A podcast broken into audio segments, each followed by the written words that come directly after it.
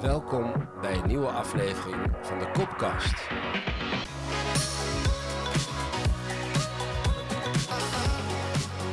Hey Roel, waarom, eh, waarom doen we deze podcast? Om eh, een stapje verder te komen in eh, het delen van kennis, kunde en kracht. Dus andere mensen mee te laten delen met hoe de wereld in elkaar zit voor een advocaat of voor een, iemand die podcast maakt. Dus het delen, daarvoor doen we het. Ja, precies. Wat een advocaat. Wat, wat maakt een goede advocaat? Ja, dat is direct wel een hele moeilijke vraag. Ik denk in ieder geval dat een advocaat, of heel weinig advocaten, in het begin direct heel goed zijn. Ze hebben dus vlieguren nodig, hè. ze moeten ervaring hebben. En als ze eenmaal ervaring hebben in een bepaald eh, rechtsgebied, laten we zeggen drie, vier of vijfduizend eh, uur, dan kunnen mensen echt het verschil maken op het juridisch gebied eh, qua advocatuur. Dus eh, mocht je ooit zelf een advocaat nodig hebben, dan moet je in ieder geval iemand nemen met vier of vijfduizend uur in de benen of in de vleugels. Want daar hoe weet ik dat dan? Hoe, dat- zie je dat op de site? ja, dat kan je natuurlijk gewoon nazoeken. Je kan uitzoeken wanneer iemand beëdigd is. En dat is de startdatum van elke advocaat. Oké. De, de beëdigingsdatum. En die maakt elk advocaat ook openbaar op zijn website dan? Ja, dat kun je snel opzoeken. Ja, dat is verplicht. Eh, Volgens mij wordt het ook ergens geregistreerd bij de Orde van Advocaten. Dus dat moeten mensen wel kunnen uitzoeken, ja. Oké. Ja. Nou ja, en als hij die- dan die ervaring heeft, eh, dan, eh, dan moet hij bij jou passen. Dan moet er een klik zijn. Ja. Hij- trouwens, en hij of zij, want het kan net zo goed een zij zijn. En dan moet je samen het probleem oplossen wat jij ervaart op juridisch gebied. Ja. Dus ja, bijvoorbeeld bij arbeidsrecht is het vaak ontslagrecht. Nou ja, dus als jij eh, ontslagen wordt, dan ben je aan het goede adres bij mij. Dan, Ja. kan, ik- dan kan ik je helpen. Want als ik... Stel, ik heb een probleem Ja. en ik heb een advocaat nodig. Ja. En ik tik op Google, tik ik in. En ik zie niet één advocaat, ik zie, ik zie er veel meer. Hoe, hoe kan ik nou goed een keuze maken? Nou, meestal eh, moet je ook rondvragen bij mensen die jij weer vertrouwt. Dus mond-op-mond reclame is denk ik super belangrijk. Ja. Dus je Oké. moet eerst vragen aan eh, vrienden en vriendinnen of eh, misschien wel ouders of collega's of ze wel eens met een advocaat hebben gewerkt. Want ja, die aanbeveling is denk ik meer waard dan zoeken op Google. Ja. Ja, en als je zoekt op Google, dan, ja, dan denk ik dat je een beetje geluk moet hebben. Dus dan, dan wordt het al wat meer tricky. Dus ik zou, ik zou mond-op-mond reclame vind ik altijd nog beter. Als je het mij vraagt dan. Hè? De- Ja, ja. Ja, en een goede advocaat voor de rest eh, is hij eh, verstandig, is hij van eh, vele markten thuis, breder dan alleen het juridische. En neemt hij aan de hand of aan de arm mee in de zoektocht naar het recht. Dat denk ik. In ieder geval, als ik een klant zou zijn, zou ik dat heel prettig vinden. En is het dan belangrijk om eh, persoonlijk te zijn? Of, eh, Voor de een denk ik meer voor de ander. Dus eh, naarmate het persoonlijker is, is er ook persoonlijkheid of verbondenheid belangrijker. Dus bij eh, familierecht, echtscheidingen, arbeidsrecht is het belangrijker dan bij ondernemingsrecht, bij ondernemingen. Dus eh, de betrokkenheid is denk ik naarmate het jezelf betreft wel, wel belangrijk. Dus dan moet de klikker wel echt zijn. Dus bij persoon- en familierecht arbeidsrecht en huurrecht zou ik wel de klik met de advocaat ook willen hebben als ik eh, de klant zou zijn. Ja. Ja. hey, maar jullie hebben een, een advocaatscore gekregen. Jazeker. Een advocaatscore Al vijf jaar, hè? van een 9,4. ja. Hoe... Maar jij zei net, je hecht daar niet zoveel waarde aan, aan die, aan die score. Nee, omdat ehm, ik gaf eh, nog niet zo heel lang geleden bijna iedereen een acht. eh, cliënten, collega's. En toen vond ik een acht een beetje ja, aan de dikke kant. Hè. De negen is voor eh, de docent en de tien is voor onze lieve heer. en toen dacht ik van, nou dan geef ik iedereen een dikke zeven. En eh, toen hebben wij eh, aan de cliënten gevraagd wat ze van ons vonden. Aan de hand van eh, advies, deskundigheid, betrokkenheid, communicatie, totaaloordeel. En daar, daar komt dan eh, dat hoge cijfer uit. En uh, nou ja, we hebben ze niet beïnvloed, maar we hebben wel laten zien wat we een jaar daaraan voorafgaand hebben gehaald. Dus uh, ja, dat zou je wel een klein beetje beïnvloeding kunnen noemen. Uh, want we hebben nog nooit lager gescoord dan 8,9. Maar ja, die 9,4, ja, ik zou het liefst het elk jaar krijgen. Maar ik zou de triviante 10% score er wel op willen loslaten. En uh, ik, zou, ik ben gewoon blij al met een 8, als het een echte 8 zou zijn. Ja. Maar deze 9,4 is dus ook een blijk van waardering. Uh, die op nog veel meer ziet dan alleen het cijfer. Dus hoe ze zijn ontvangen, uh, wat het voor hen heeft betekend. Dus er zit heel veel emotie bij uh, ontslagzaken. Oké. Okay. Dus mensen, als het goed afloopt, zijn ze ook heel dankbaar. Dat is ook wel begrijpelijk. En ja, 70, 80 procent van onze zaken zijn werknemerszaken. Dus die werknemers scoren ons dan. En die hebben dan het gevoel dat ze niet alleen hebben hoeven vechten tegen de bierkaart, maar het samen hebben gedaan met iemand anders. En ja, die dankbaarheid vertaalt zich in hoge cijfers. Want je krijgt niet alleen een cijfer, je, ze, ze, schrijven ook een klein stukje ja, tekst. Ja. Is dat leuk om terug te lezen? Die, uh, ja, sommigen wel. Uh, zijn cliënten die schrijven dan... Uh, we hadden een gevoel dat een heel leger achter ons stond. terwijl er maar twee advocaten waren. Dus dat was wel grappig. Wauw. En ja, het is gewoon leuk als je, als je mensen...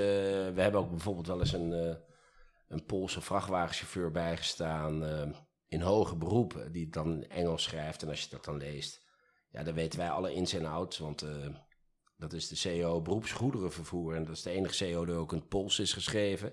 En hij schrijft zijn commentaar dan in het Engels. En als we dat dan lezen, dan, ja, dan zijn wij blij voor de hele week. Omdat wij natuurlijk die hele zaak kennen, maar de rest allemaal niet. Ja. Dus zo, uh, zo is het voor ons denk ik meer waard dan voor degene die het aantikken en de mensen niet erachter kennen. Overigens, uh, dingen als betrokkenheid, uh, dat klopt. En bij de meeste ontslagzaken, advies en deskundigheid is natuurlijk ook als je zo lang bezig bent, is ook aanwezig. En communicatie vind ik eigenlijk dat het altijd beter kan. Dus dat blijft, ook al haal je hoge cijfers, echt altijd een aandachtspunt. Ehm, zeker in deze vluchtige tijden met veel mails, apps en dergelijke. Dus je zou eigenlijk verplicht elke week een half uurtje of uurtje met elkaar moeten praten, gewoon zoals wij nu met elkaar praten. Dat zou goed zijn voor elke Met de cliënt? Ja. ja.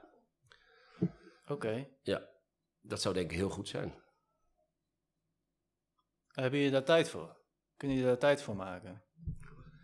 Nou, toen we net uh, begonnen met dit nieuwe kantoor, was 2013 en um, in 2015 kwam een nieuwe wet, de WWZ. En um, daar, uh, door die wet en hoe die wet was samengesteld, was opeens een stortvloed aan ontslag bestaande voetzaken. En uh, werden heel veel werknemers op bestaande voet ontslagen. Inmiddels is het weer wat genormaliseerd, maar uh, al die werknemers die kwamen elke week minstens een half uurtje. omdat ze opeens van alles niets meer hadden. En dat heeft voor die werknemers en ons goed gewerkt, omdat we van die, uh, laat zeggen, 18 zaken in twee jaar tijd of zo, uh, ja, minstens 80% hebben kunnen oplossen. Omdat we zo dicht bij elkaar waren gekomen qua communicatie en begrip en betrokkenheid. En dan kan je de zaak ook regelen, want ja, je hoeft niet alles uit te procederen. Je mag ook schikken, hè? dus je mag een overeenkomst sluiten.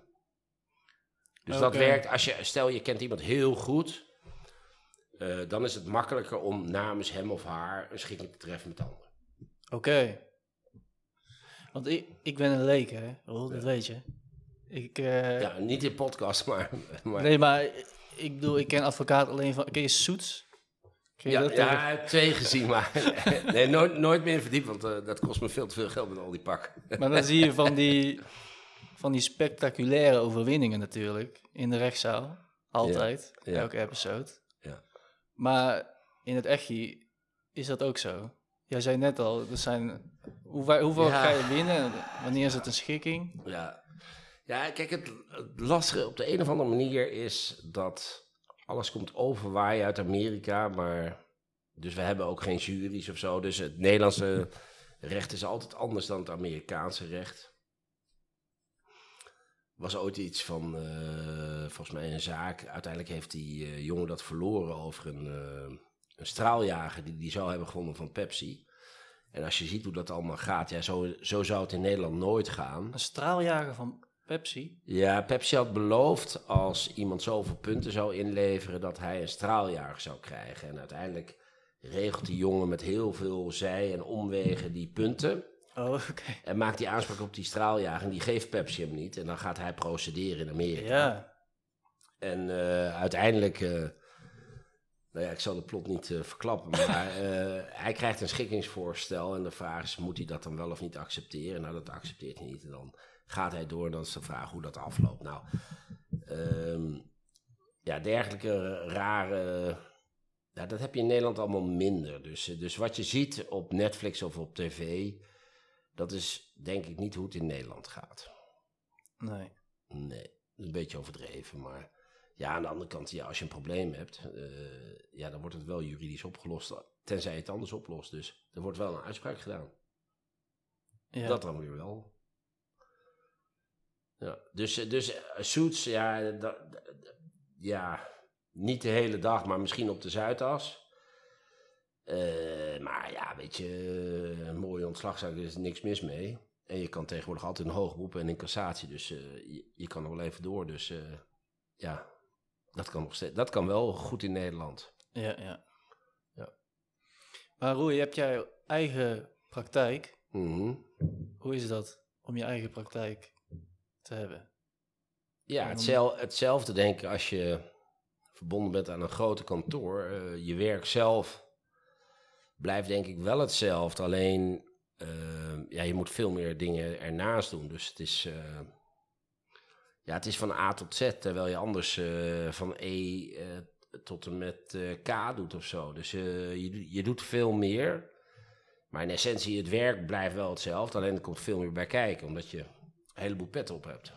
Maar op zich, eigen praktijk is leuk, omdat je het met een jong team doet. En nou, dat doen we nu alweer negen jaar. belachelijk hoe snel de tijd gaat. Ehm ja, die, met die teamgenoten, ja, weet je, dat is allemaal prima. Dus uh, het is eigenlijk hetzelfde als je onderdeel uitmaakt van een groot kantoor, maar je hebt jezelf eruit geknipt. Ze noemen dat volgens mij boutiquezaken of nichezaken. Dus het komt op hetzelfde neer. Het werk, het werk verandert niet door, alleen het wordt moeilijk omdat, kijk, uh, vele schouders of handen maken licht werk. Dus het is gewoon wat zwaarder als je een kleiner kantoor hebt, een eigen kantoor. Want jullie werken echt als een team aan dezelfde zaken? Of ja, sommige... Uh, Nee, we hadden een collega die, was, uh, die sprak vloeiend Engels en die hield heel veel van mediation. Dus uh, ja, de, als ik die ondersteunde, dan deed ik dat zelf ook. En mijn broer had ook 17 jaar in Amerika gewoond, dus dat, dat ging altijd wel. Maar zij deed uh, het Engels gedeelte veel beter dan ik. Die is uiteindelijk verder gegaan en iedereen heeft zijn eigen specialismes. Dus de een houdt meer van werkgevers, de ander meer van werknemers. De een houdt meer van de concurrentiebeding, de ander houdt meer van een proeftijd. Dus ja, maar uiteindelijk doe je... Wij werken altijd in een teamverband, dus met twee advocaten aan één zaak. Ja, ja. Ja. Want jij hebt een team met uh, specialisten. Ja. Je hebt Maida, Ahmed. Ja. Danielle. -hmm. Ze hebben allemaal hun eigen specialisme dan. Hoe langer ze er zijn, hoe meer specialismen ze kunnen ontwikkelen natuurlijk. Ehm maar ja, er is, er is meer dan specialisme. Kijk, iedereen is gewoon gespecialiseerd in het arbeidsrecht aan zich. En dat is al een helft het job om bij te houden. Uh, ja, en daarin kan je weer verder specialiseren in bijvoorbeeld... Uh, ja, je zou kunnen zeggen, ik doe alleen maar werknemers bijstaan. Of ik doe alleen maar werkgevers bijstaan. Of, zo kan je de knip zetten. Uh, en daarin kan je weer verder specialiseren. Dus je zou bijvoorbeeld kunnen zeggen, als je als je het echt helemaal voor het zeggen zou hebben, ik doe alleen van de werknemers de statutair directeuren. Uh, maar die in blijde omstandigheden zijn we niet. Het is vraag en aanbod, dus we, we zijn nu wel een werknemerskantoor. Dus we staan meer werknemers bij dan werkgevers. Alleen, ja, 50-50 zou het beste zijn, want dan speel je net zoveel met wit als met zwart. En dan, uh, dan zou het denk ik nog beter gaan. En waarom is 50-50 beter? Ja, omdat je dan bij die werkgever meer de continuïteit hebt. Dus uh, een werkgever kan je meer dan één zaak geven. Uh, en met al die werknemerszaken die je goed moet blijven doen, uh, heb je in ieder geval het intensere contact. Dus niet dat het met de werkgever een minder intens contact is, alleen dat is altijd wat zakelijker. Dus, dus als je evenveel speelt met wit en zwart in verhoudingsgewijs, als je het zou vergelijken met een schaakspel of een schaakbord, dan is 50-50 denk ik het beste. En uh, kan je van beide zaken elke keer weer wat leren. Het blijft continu leren. Dus delen, kennis delen, kracht delen, kunde delen. Dus voor de werkgever en werknemer niet anders. Ja. En dan kan je natuurlijk ook, als je met vier advocaten bent, ook weer delen binnen je eigen kantoor. Dus kan de ene wat meer doen dan de ander. Dus dat denk ik wel slim. Ja, want je vertelde net al, jij hebt hier een boek liggen. Mhm. En die... Ja. Wat zei je, elke dag een bladzijde? Nee, elke... Nee. nee, dat was het maar zo. Nee. nee, het is elke week een hoofdstuk. Uh, ik heb het ooit een keer eerder gedaan met een uh, oud-collega uh, Patricia. Dat was in de, de Google Times. En dan lazen we één keer per week een hoofdstuk. En dan bespraken we dat met elkaar in het bijzijn van één of twee secretaresses en zo. Presenteerden we dat aan hun. Maar spraken ook met elkaar erover. En er was een soort win-win. Wat heet dat boek? Van de Grinten, dat heet Arbeidsovereenkomstenrecht. De, het is alweer de 27e drukrol. Dus je moet je voorstellen dat dit boek uh, al jaren gebruikt wordt door allemaal arbeidsrechtadvocaten. En die kijken daar dan in als ze een onderwerp hebben. En dat kan heel, heel divers zijn, hè? het onderwerp wat ze hebben. Dus uh, van de arbeidsovereenkomst naar uh, betaling van loon naar verrekening, naar gelijke behandeling, naar overwerk. hoe moet ik dat boek zien? Is dat een studieboek of is dat nee, jullie Bijbel? Een, soort uh, naslagwerk. Samen naslagwerk. Met, ja, samen met de wet. Dus uh, er komt iemand gewoon naar je toe. Die heeft een, uh, een, probleem of een uitdaging. En dat kun je allemaal terugvinden in dat boek? Nou ja, je kan, je kan er een heleboel zoeksystemen, juridische zoeksystemen ook terugvinden. Maar als je dit boek gewoon uh, tot je neemt, dan, ja, dan heb je in ieder geval voldoende basis om mensen te boord te staan. Oké. Je moet je natuurlijk altijd verdiepen. Hè? De speld en de hooiweg moet gevonden worden in elk dossier. Maar in wezen de basis, je hebt in ieder geval wel hier de hooiberg.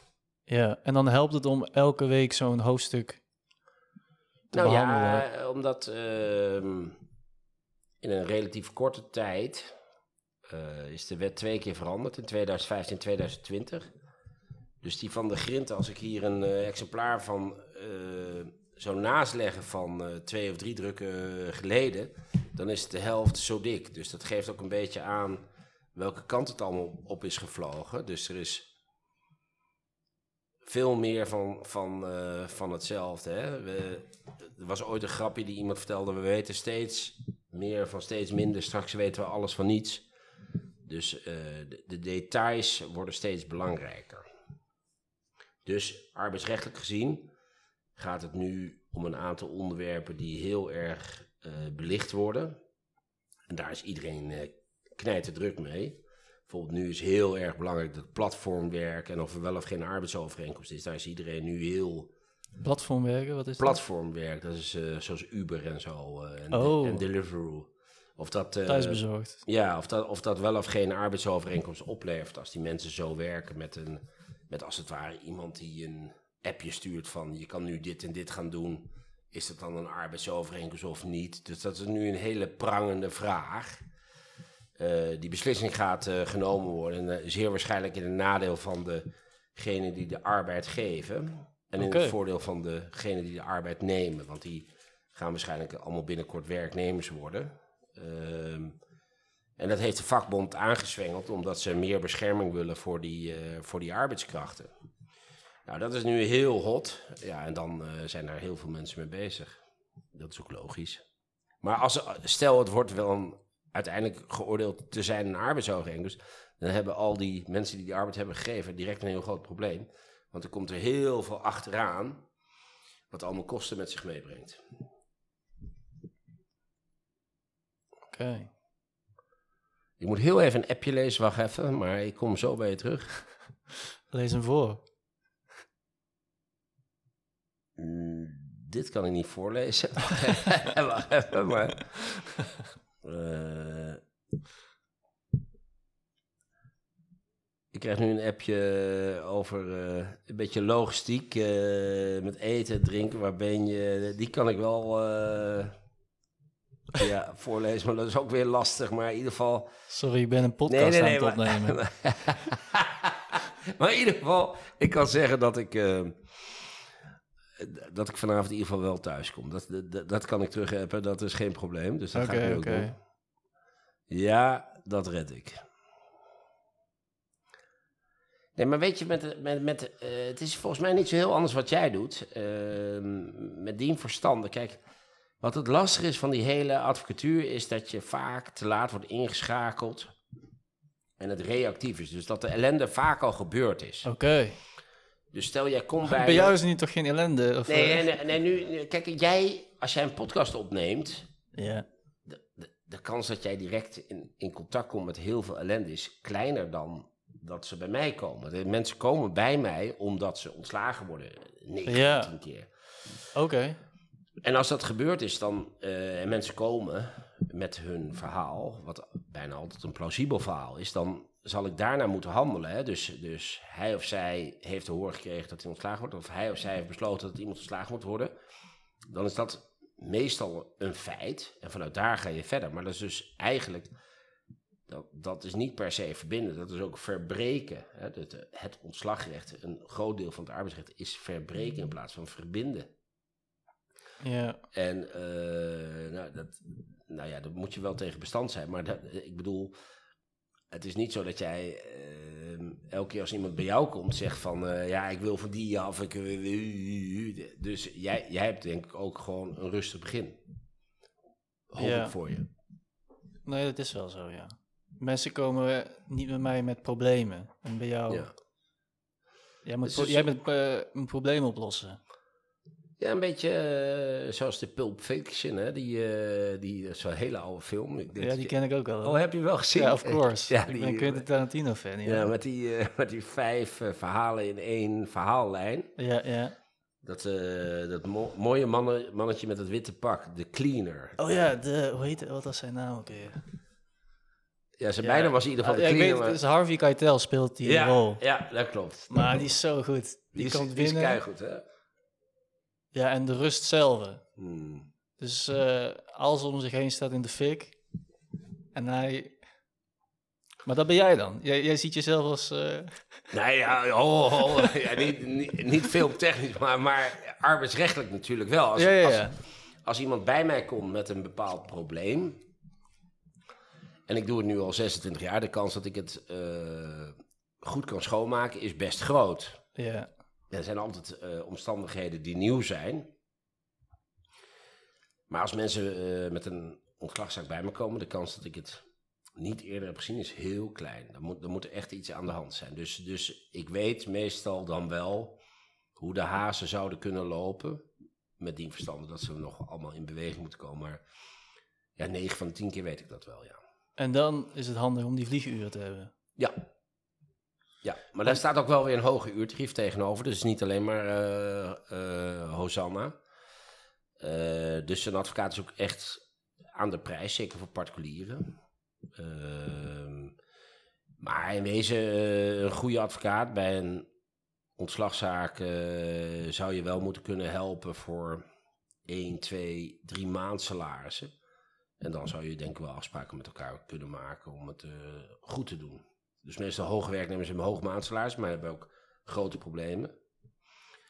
En uh, laat zeggen, in de rangorde, uh, laat zeggen, niet de allerhoogste directeuren, die hebben ook vaak uh, niet een, dubbele rechtsbetrekking of zo. Dus, die, dus meestal is de problematiek, los van uitzonderingen, uh, ook overzichtelijker.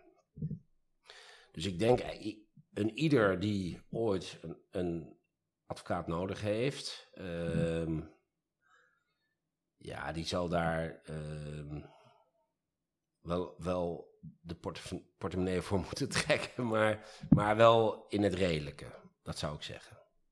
Want uh, hoe snel heb je het over uurtarieven als je, als je iemand nieuws tegenkomt?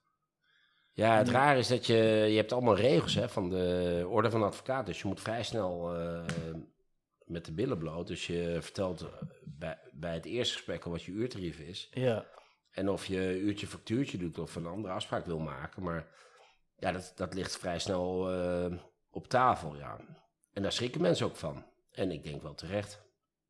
Net zoals de formalisering, hè, dus dat ze één gesprek hebben en ze komen thuis en ze krijgen een opdrachtbevestiging. Daar staan ook, ja, daar staat zoveel in. Dat, ja, daar, daar kan je ook van schrikken. Dus er zijn veel schrikmomenten, denk ik, in het begin als je een advocaat leert kennen. En pas naarmate het e-, enige tijd duurt, wordt dat steeds iets relaxter. Maar ik denk in het begin dat de drempel best hoog is. Ja. Denk ik. En heb je daar nu een goede manier voor verzonnen? Want je moet in de eerste meeting moet je iemand overvallen eigenlijk bijna. Hoe doe je dat?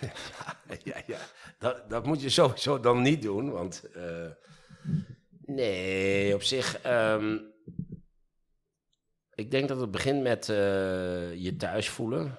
Uh, vanuit de cliëntenperspectief. Dus mensen komen bij, ze moeten zich thuis voelen.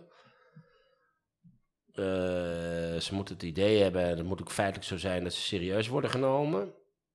En vervolgens moet je afspraken maken waar ze zelf ook in geloven. Nou ja, dat is uh, in een nutshell. Ehm, ja, maar dat moet je wel uh, kunnen aanbieden. Alleen weet je, het is zo lastig, want het is altijd minder tastbaar dan bijvoorbeeld een brood. Hè? Je gaat naar de bakker, jij en ik, en je koopt een brood. Dus je denkt, nou, dat zal nooit meer zijn dan 5 euro, want dat is wel heel gek brood. En je zegt, ja, ik wil graag uh, dat tijgerwit van u hebben. Nou, dan zeg je, ja, dat is goed. En dan krijg je, uh, wilt u het gesneden of wilt u het ongesneden? Nou ja, dan heb je die keuze. Ja, gesneden. Nou, dan betaal je dan 3 of 4 euro voor. Dan geef jij 5 euro, dan krijg je een euro terug en dan klaar ben je. Nou, in, in die eenvoud zou je eigenlijk ook een afspraak moeten kunnen maken met een advocaat. Zo werkt het in de praktijk helaas niet, maar dat zou wel de basis moeten zijn. Jij komt als werknemer of werkgever om een opdracht te geven aan een advocaat. En het zou eigenlijk zo tastbaar moeten zijn dat beide partijen weten wat ze aan elkaar geven en wat het waard is. Dat, dat is wel uh, een mooie uitdaging voor beide partijen. Ja. ja.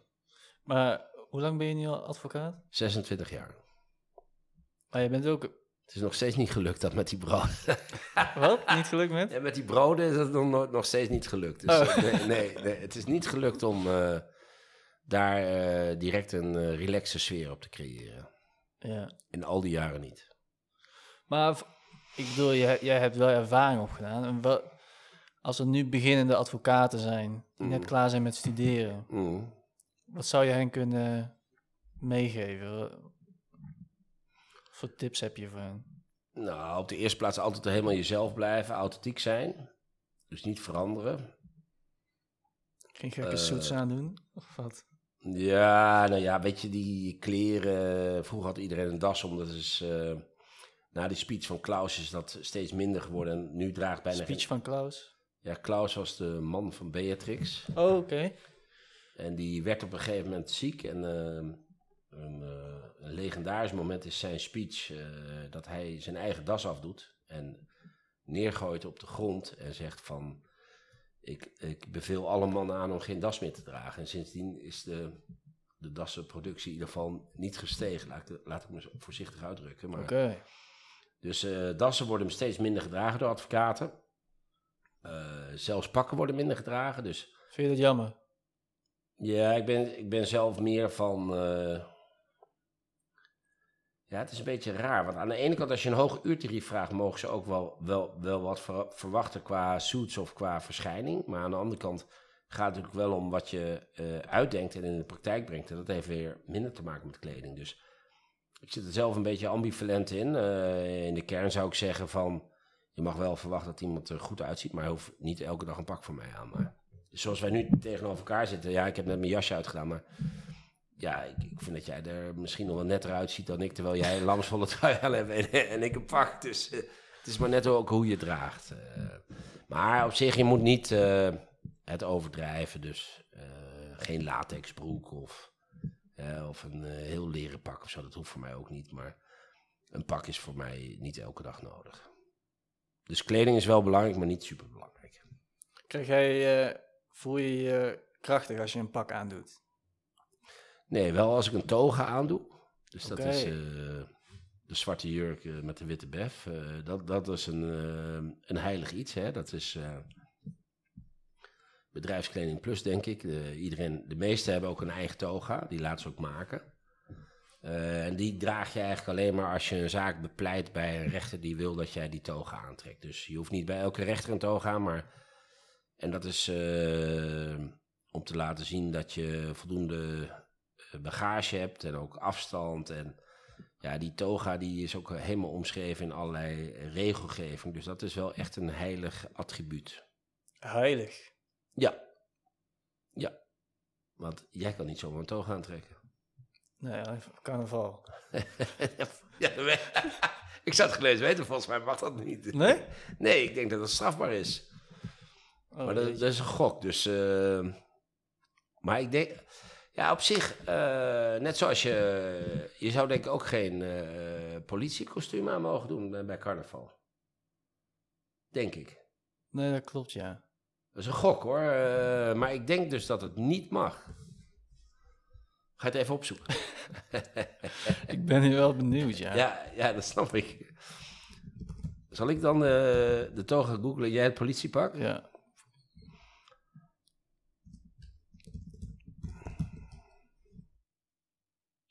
Je mag geen politieuniform dragen tijdens carnaval. Ook niet als het om een oud uniform is. Dat dacht ik wel. Om die reden schaffen mensen wel eens een politieuniform aan bij een verkleedwinkel. Ik heb hier, um, even kijken, dat is net weer wat anders, maar ik ga zo het andere voorlezen. Um, dit zou zomaar een quizvraag kunnen zijn bij deze foto. Uw advocaat loopt met een muts de rechtszaal binnen. Mag dat? Nou, dan gaat er een heel verhaal over toga en een bef. Even kijken. Een rechter heeft een dat klopt, een andere toga dan een, uh, dan een advocaat. Dat is juist. En je mag wel een baret op volgens mij. Maar een muts niet. Nou ja, de, verhaal van Lik mijn vestje, maar... Even kijken. Ja, oh. Ja, hier, daar gaan we. Bij scholieren. Ik weet dat het voor advocaten verboden is hun togen te dragen buiten de rechtbanken. Tenzij er ontheffing verleend is. Maar hoe zit het voor niet-advocaten? Mogen die bijvoorbeeld op een feestje of op een open dag wel een advocatentoga dragen? Nou, daar heb je natuurlijk het beste antwoord. Oh. Oh oh. Wat heb je gelezen? Wacht even.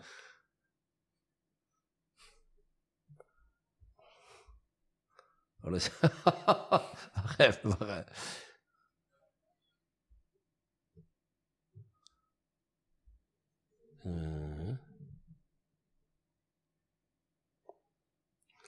Ja, dat staat in artikel 27, maar uh, geen idee. Voor, uh, ik zeg het mag niet. Raar dat ik dat eigenlijk niet weet, hè, na 26 jaar. Dat is eigenlijk heel slecht. Ik ga naar jouw appen, Ro. Oké, is goed. Voor de volgende. Ja.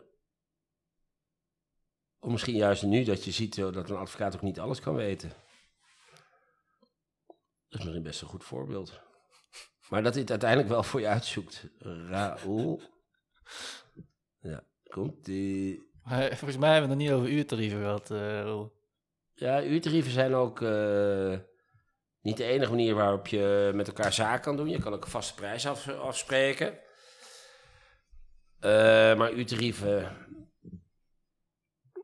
houden rekening met het feit dat je ook een kantoorpand hebt, huur hebt, collega's hebt, werknemers hebt, jaren ervoor gestudeerd hebt. Dus het lijkt altijd heel hoog. Maar ja, ehm, in principe zou dat mee moeten kunnen vallen. Denk ik. ja, ik zelf. Stel nou, gisteren, uh, gisteren was Vitesse NSC, hè, een waarloze wedstrijd, werd 0-0. En uh, vlak daarvoor uh, was een personal coach, die kwam hier binnen. En Ja, die wilde een programma verkopen aan mij voor zes maanden. En dan zou hij me één of twee keer per week trainen. En hij zou voeding doen. En dan zou ik binnen zes maanden dan zowel qua sporten, bewegen als voeding en drinken een heel ander mens worden. Oké. En daar, daar, vroeg hij 3800 euro voor ex-BTW. Nou, dat zou, dat zou ik vertalen naar uh, mijn uurtarief. Even heel flauw gezegd.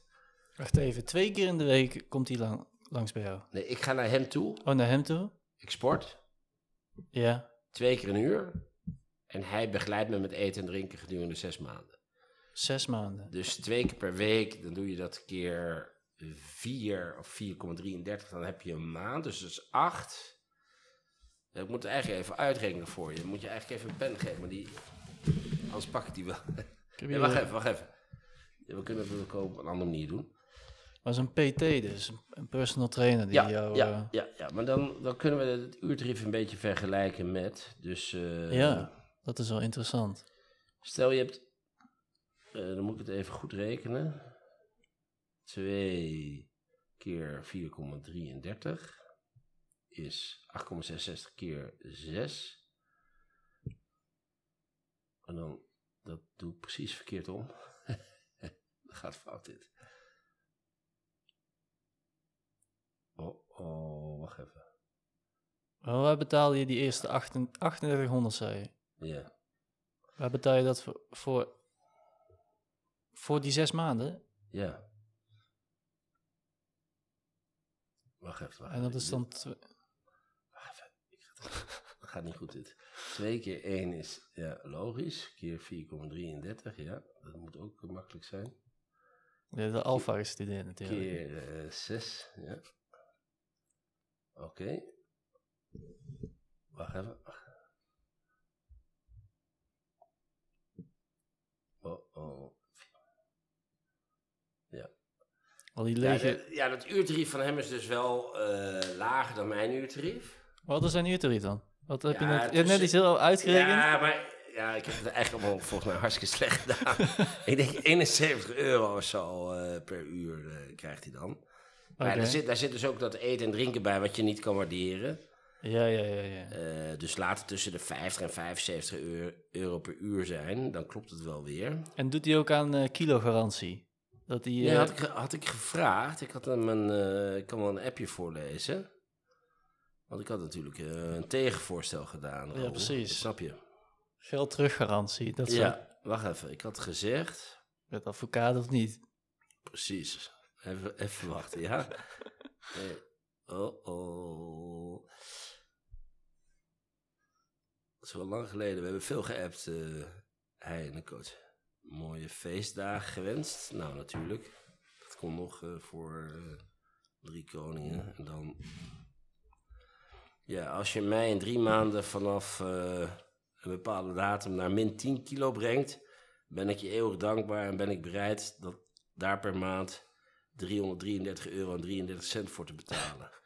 Dus graag een offerte voor min 10 kilo voor 100 euro per kilo. en du 1000 euro per kilo. per kilo. Maar nee, eh, daar is hij niet op uh, ingegaan. Heeft hij niet, nee? Uh, nee. Nee, dat wilde hij niet. Hij wilde... Oh, dat vind ik dan wel jammer. Nee, hij, dus ik, ik vond het heel origineel. Ja, ja. ja. Nee, maar hij wilde vaste prijs. Dus uiteindelijk heb ik nu drie maanden afgesproken. Beginnend per 1 februari en dan uh, zonder uh, resultaatsverplichting. of, uh, en wanneer ga je beginnen? 1 februari. Oké. Okay. Ja. Normaal gesproken een ontslagzaak duurt ook ongeveer drie maanden. Dus je gaat tot 1 februari nog lekker feesten dan? Nee, jongen, nee, nee, nee. Nee, ik moet echt weer flink bewegen, goed eten. oh, doe je sport? Nee, ik deed vroeger heel veel wandelen, maar dan ben ik helemaal... Uh, dus ik doe nu bijna... Ja, bijna niks is te, is te laag. Maar mijn stappen in, uh, in de tijd dat ik echt fit was, was uh, altijd 10.000 of meer per dag. Oké. Okay. En toen ben ik teruggegaan naar 5 en ik zit nu weer op 7,5. Maar, maar je moet... hebt de stappen tellen dan, ja. waarmee je erbij houdt? Ja. Oké. Okay. Maar ik moet eigenlijk altijd 10.000 stappen per dag zetten. Voor alle redenen is dat gewoon hartstikke goed om te doen. Ja. Oké. Maar je gaat bij hem dan oefeningen doen of fitness? Of, uh, je bent dan een... Je bent Hij oh, is gewoon een keer hier geweest. Oké. En uh, ik heb gezegd, laten we het toch maar doen. En, uh, dus ik ga het doen, maar... Kun je er een keer met mij mee fitnessen? Ja, dat is goed. maar dan moeten we niet te veel gaan rennen. Dan moeten we met gewichten. Gewichten, ja. Ja, dat doe ik. Oké. En waar doe je dat? Bij het Radboud. Bij het sportcentrum. Ja, ja, ja, daar loop ik wel eens langs. Dus dan moet je wel eventjes over het poortje springen. nee, dat kan een advocaat niet doen. Die gaat gewoon voor betalen of regelen. hey, maar mogen daar ook gewoon... Je, mogen niet studenten toch komen? Ja, zeker. Nee, Jullie betalen wel ietsjes meer. Nee, ik wil wel een keer uh, bankdrukken met je. Dat vind ik goed. Ja, heb je als uh, gebankdrukt? Uh... Jazeker. Zullen we onze luisteraars meedelen wat, jouw, wat je bench record is, Rol? Dat is heel lang geleden. 110 kilo. Zo. 110, ja. Was die mis? Nee, maar dat, dat was ook heel zwaar. Dat kon ik maar drie keer. Ja. Maar 80 kon ik wel uh, tien keer. Oké. Maar dat is heel lang geleden. Hè? Dat is echt... Uh, toen was uh, ik 20 of 25. Dus het is nu langer dan 25 jaar geleden. Dus. maar ik denk dat ik nu wel sowieso één keer 60 kan drukken. Ja? Gok. Ja, dan gaan we testen. Ja, we gaan testen, ja. We komen erop terug. We komen erop terug, ja. ja. hey, maar je had het net al even over NEC. Mm. Wat, kun jij mij vertellen over NEC, uh, Nou ja, dat het uh, nou ja, wel onderdeel van je leven kan zijn. En ook, uh, nou, je leven is, is denk ik te groot. Alleen, het is steeds, steeds iets wat terugkomt. Dus, en het heeft ook te maken met basisbeginselen als trouw zijn, supporter zijn, blijven steunen ook als het minder gaat. Hè. Ik bedoel, uh, ja, in al die jaren dat ik advocaat ben hier in Nijmegen, een heleboel hele mooie momenten, met name met Mario Been gehad. Um, maar ook mindere momenten. En ja, als je dan uh, kan blijven komen, al dan niet direct of indirect, uh, via vrienden of met een eigen kaart, ja, dan wordt het wel steeds iets bijzonderder. Dus ja, dat is wel, het maakt onderdeel uit van, uh, van het wonen en werken in Nijmegen is wel ook NEC voor mij. Ja. Klinkt best wel zwaar al. zo. Maar dat is wel zo, dat is wel zo. Ja. Maar je zei net van, je definieert een fan als hoe die er ook is als het minder gaat. Ja, want volgens mij... Uh, ja, dat, dat promotiejaar met die uh, Ruud Brood was natuurlijk belachelijk. Uh, meer dan 100 punten, meer dan 100 doelpunten. En iedereen had uh, blaren op zijn handen van het klappen bij de wedstrijd dat gescoord werd. en het jaar daarna met Ernst Faber werden ze volgens mij achtste of zo. dus dat was ook heel erg goed. nee, maar als ze degraderen moet je daarna wel, denk ik, laten zien dat je nog steeds geïnteresseerd bent in hoe het daar allemaal aan toe gaat. Als moet je ook weer niet te veel van voorstellen, want het duurt maar 90 minuten en vaak is het ook hartstikke saai of niet om aan te gluren. Bijvoorbeeld vorig jaar hadden ze maar acht doelpunten thuis gemaakt. Maar ja, je spreekt ook andere mensen en je ziet ook andere mensen, dus dat is wel weer heel leuk. Hoe heet die man ook weer, die NSC zo uh, financiert, die altijd helpt? Oh, Marcel Boekhorn. Marcel Boekhorn, ja. Ja, na lange tijd weer terug. Ja, uh, ik denk uh, heel erg belangrijk voor Nijmegen NEC dat hij teruggekomen is. Dus, uh, ja. dus denk ik uiteindelijk heel gunstig. Je kan al de eerste kleine dingetjes zien, hè, dat uh, Sillis is gekomen. Dus toch wel een van de betere keepers van Nederland die nu in Nijmegen staat te keeper en het ook hartstikke goed doet. Dus dat is denk ik wel door die boekhoorn geregeld. ik heb niemand nagevraagd, dus ik weet ook niet of het klopt. Maar dat zou mijn voorzichtige inschatting wel zijn, ja. Ja, want het was met zijn vader geloof Hij had zijn vader beloofd dat hij voor NEC zou zorgen of zo. Ik... Oh? Oh, dat weet ik helemaal niet. Oh ja? Dat is ik dacht dat dat had gehoord van die Massa Boekhoorn. Nee, dat, dat zou heel goed kunnen. Ja. Nee, maar weet je, uh, je had vroeger...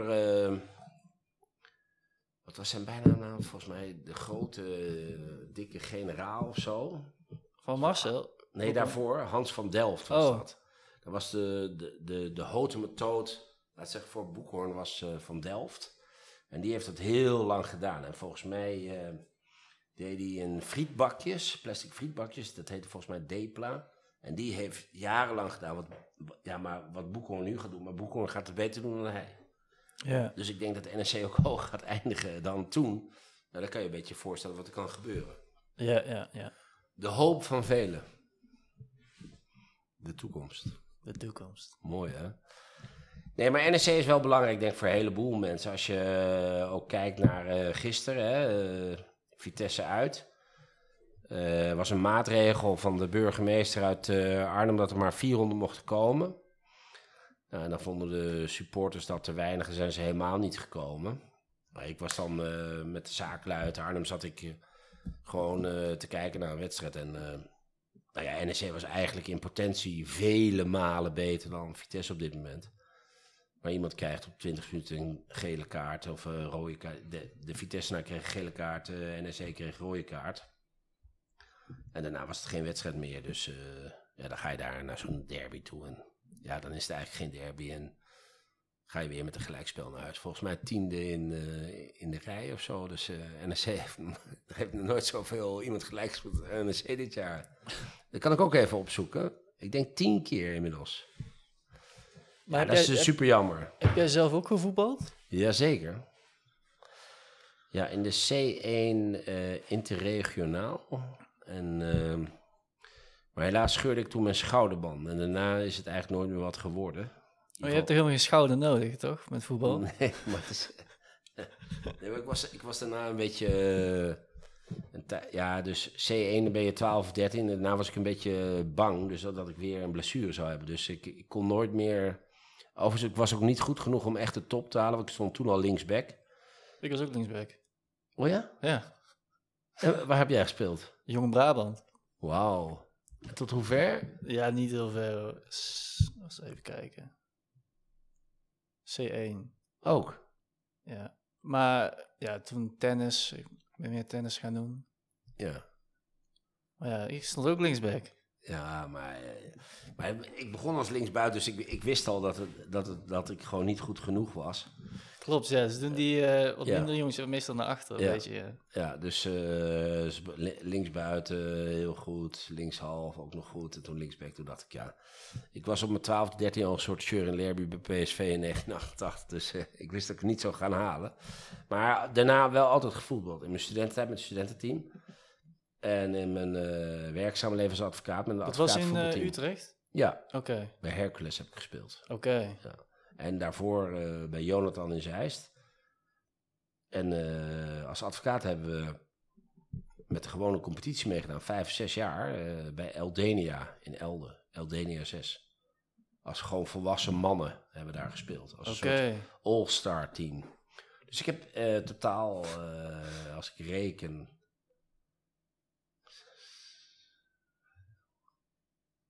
Meer dan 15 jaar gevoetbald. Wauw. Ja. En echt alleen uh, gevoetbald? Ook, of, ook andere sport geprobeerd? Judo. Uh, dat was het, judo. Ja, padvinderij, dat is geen sport. ja, schaken. Als je schaken sport vindt, schaken ook. Ja, ja, schaken kan ook uh, sport ja, zijn. Het kan ook een spel zijn, maar... dus heel fanatiek gejudo'd, heel fanatiek gevoetbald. Uh, toen de zesde klas lagere school echt alles wat een bal had uh, gewonnen met die, met, met die school. En uh, ja, daarna geschaakt, gevoetbald. En ja, voetbal is wel heel belangrijk voor mij. Ja, het wordt steeds minder belangrijk naarmate je ouder wordt. maar het is nog wel echt een onderdeel van mijn leven, voetbal. Je hebt geen oude supporters? Als je ouders... Jawel, maar het is natuurlijk leuk om het zelf te doen. Oh, ja, en, ja. Het gevoel te hebben. Dat je er zelf ook nog staat. Ja, ik zou, ik, zou, ik zou dat denk ik net niet durven. Maar om elke week te voetballen zijn nog wel vrienden van mij die het wel doen op hun leeftijd. Op mijn leeftijd, 54. Maar ik zou dat denk ik echt niet meer durven. Uh, elke week echt spelen in de competitie. Blessures. Heel blessuregevoelig, hè? Veel minder dan tennis. Want als je aan het voetballen bent, dan kun je in één keer zo'n stoot krijgen ja. die je niet verwacht. Maar ja, Nadal is uh, meer geblesseerd dan Messi, toch? ja. Ja, dat is wel een slecht voorbeeld, ja. Ja. Met zijn voeten heeft hij altijd last, hè, Nadal. Mm. Nee, ik denk op zich dat... Uh... Heb je wel eens een compilatie gezien van, van hoe die Messi onderuit wordt geschopt? Nee. Dat is ongelooflijk. Oh ja? Maar waarschijnlijk is hij dan ook echt op getraind. Hij, ja. Om net op tijd te springen. Ja, want heel zijn carrière wordt hij echt... Ze proberen hem echt te pakken, hoor. Dat zie je echt in die compilaties. Mm. Ik heb ooit een keer uh, drie dagen gekeken naar het verschil tussen Ronaldo en Messi. Ja. En uh, dat, dat is dat. Zeg je, drie dagen gekeken? Ja, op, op een iPad. En dan ging ik dan zelf beoordelen, los van alle anderen, wie de betere was. Oké. Dat is wel lang geleden. Dat is in uh, 2013 heb ik dat gedaan. Dat was echt een project, drie dagen. Drie dagen, ja. Maar ja, niet de hele dag. Ook, ook andere dingen gedaan. Maar in ieder geval, uh, toen was ik tot de conclusie gekomen dat Ronaldo de betere atleet was en de betere sporter, maar Messi de betere voetballer en teamplayer. Maar wat Ronaldo bijvoorbeeld kon, dat kon Messi niet. Dat heet de knuckleball. Ik weet niet of je dat kent. Dan oh schiet ja, je, ja. Schiet je hem vlak bij het ventiel en dan... Ja, dat ziet er altijd bizar uit. Schiet hij omhoog en op het eind schiet hij naar beneden en dan vliegt hij zo de goal in. Maar ik vraag me altijd af, kun je dan ook nog kiezen van waar hij naartoe gaat nadat hij zo gek beweegt? Of moet je gewoon een beetje geluk hebben dan? Nou, ehm, ja, ik wist er ook niet zoveel van, van die knuckleball. Maar ik had het geluk dat eh, er was ooit een Nederlandse jongen... die kon dat als, als de beste dat trappen. Dus bij de, je moet hem bij het ventiel trappen, als het ware... heel hard vlak bij het ventiel... en dan verzwabbert hij alle kanten op en dan schiet hij naar beneden. En als je dat nu op YouTube zou zoeken... knuckleball en Nederlandse jongen... Die, die komt dan echt overal terecht en die trapt die bal echt overal met de knuckleball. En Ronaldo was dus degene die dat ook kon. Misschien wel voor die jongen. Maar die jongen kan het denk ik nog beter dan Ronaldo. Een heel lang verhaal. Maar ehm, dat heeft Ronaldo als geheim wapen wat Messi in ieder geval niet of minder heeft. En Ronaldo kan natuurlijk vreselijk hoog springen. hè. Dus als je al die Ja, fantastisch dat. goals van hem ziet, ja, dat is, dat is uniek. Maar hij blijft Ja. ook zweven dan eh, Ja. in de lucht. Ja. Maar, Maar, wat was je conclusie dan van die drie dagen? Ronaldo, de betere atleet en eh, de betere sporter. En Maar je durft nog niet te kiezen wie beter is. Ja, Messi heeft het helaas eh, op het eind allemaal rechtgetrokken. Na 44 jaar is hij wereldkampioen met Argentinië. ja, geworden. ja, dus ja. dus ja, nu, nu mag je daar denk ik... eh, dus, dus ik was een Ronaldo-fan. Ja, maar ik heb, ja, ik heb wel heel veel respect nu weer dat het hem toch dan uiteindelijk na al die tegenslagen... Nou, misschien een mooi voorbeeld. Ook iets om eh, mee te eindigen. Toch gelukt is om wereldkampioen te worden met Argentinië aan 44 jaar. Dus eh, dat is natuurlijk uniek eh, wat hij heeft gedaan. Ja. Dat is bijna onmogelijk. Ja, als je die, eh, dat WK zag en eh, wat hij deed... en dat hij ook die gekke zwarte cape om kreeg, eh, Messi op het eind. Ja, daar hebben zoveel mensen op gewacht. Dat, dat, dat, ja, daar kan je geen voorstelling van maken, denk ik. Maar het, het was voor voetbalminnend, niet Nederland, maar de wereld... heel erg belangrijk dat hij wereldkampioen werd. Omdat toch een van de aller, aller, allerbeste voetballers is. Hey, eh, mijn gast. Hey, chef. Dat ziet er spannend uit. Ja, we zijn aan het podcasten. Nou, heel goed. Ja. Ik dacht dat jij nog even langs zou komen, maar ik eh meld even dat, dat we dus vorige week zo'n eh, advertentie geplaatst hebben voor een, of, dus op mijn blog. Ja? Er heeft zich al iemand gemeld Oh. en die eh, heeft, ja, Annette en Roderick kennen haar beiden, cum laude afgestudeerd, prima persoon, dus ik denk dat wij haar volgende week dan gewoon aannemen. Oh, dat gaat En snel. dan hebben we vijf advocaten.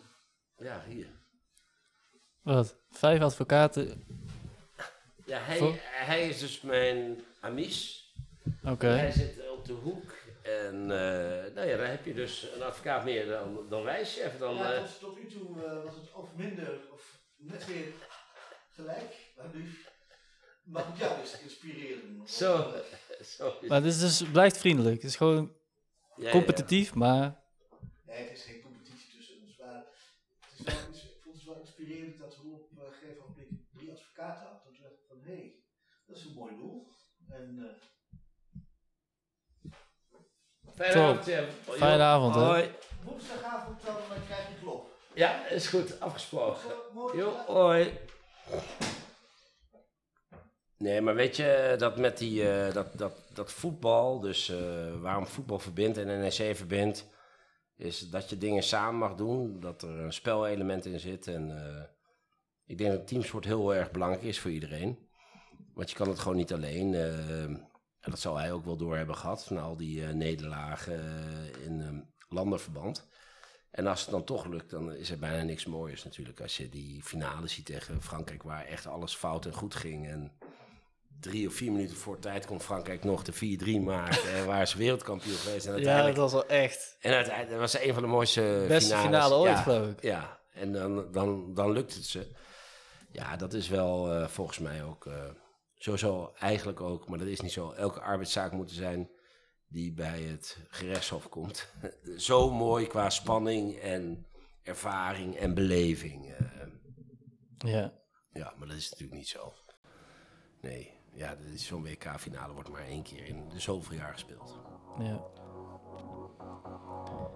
Zullen we hierbij eindigen? Ja, als eerste test. Ik ben wel heel benieuwd wat we er gaan maken samen, toch? Ja. Volgens mij ging het best goed. Ging goed, ja. ja.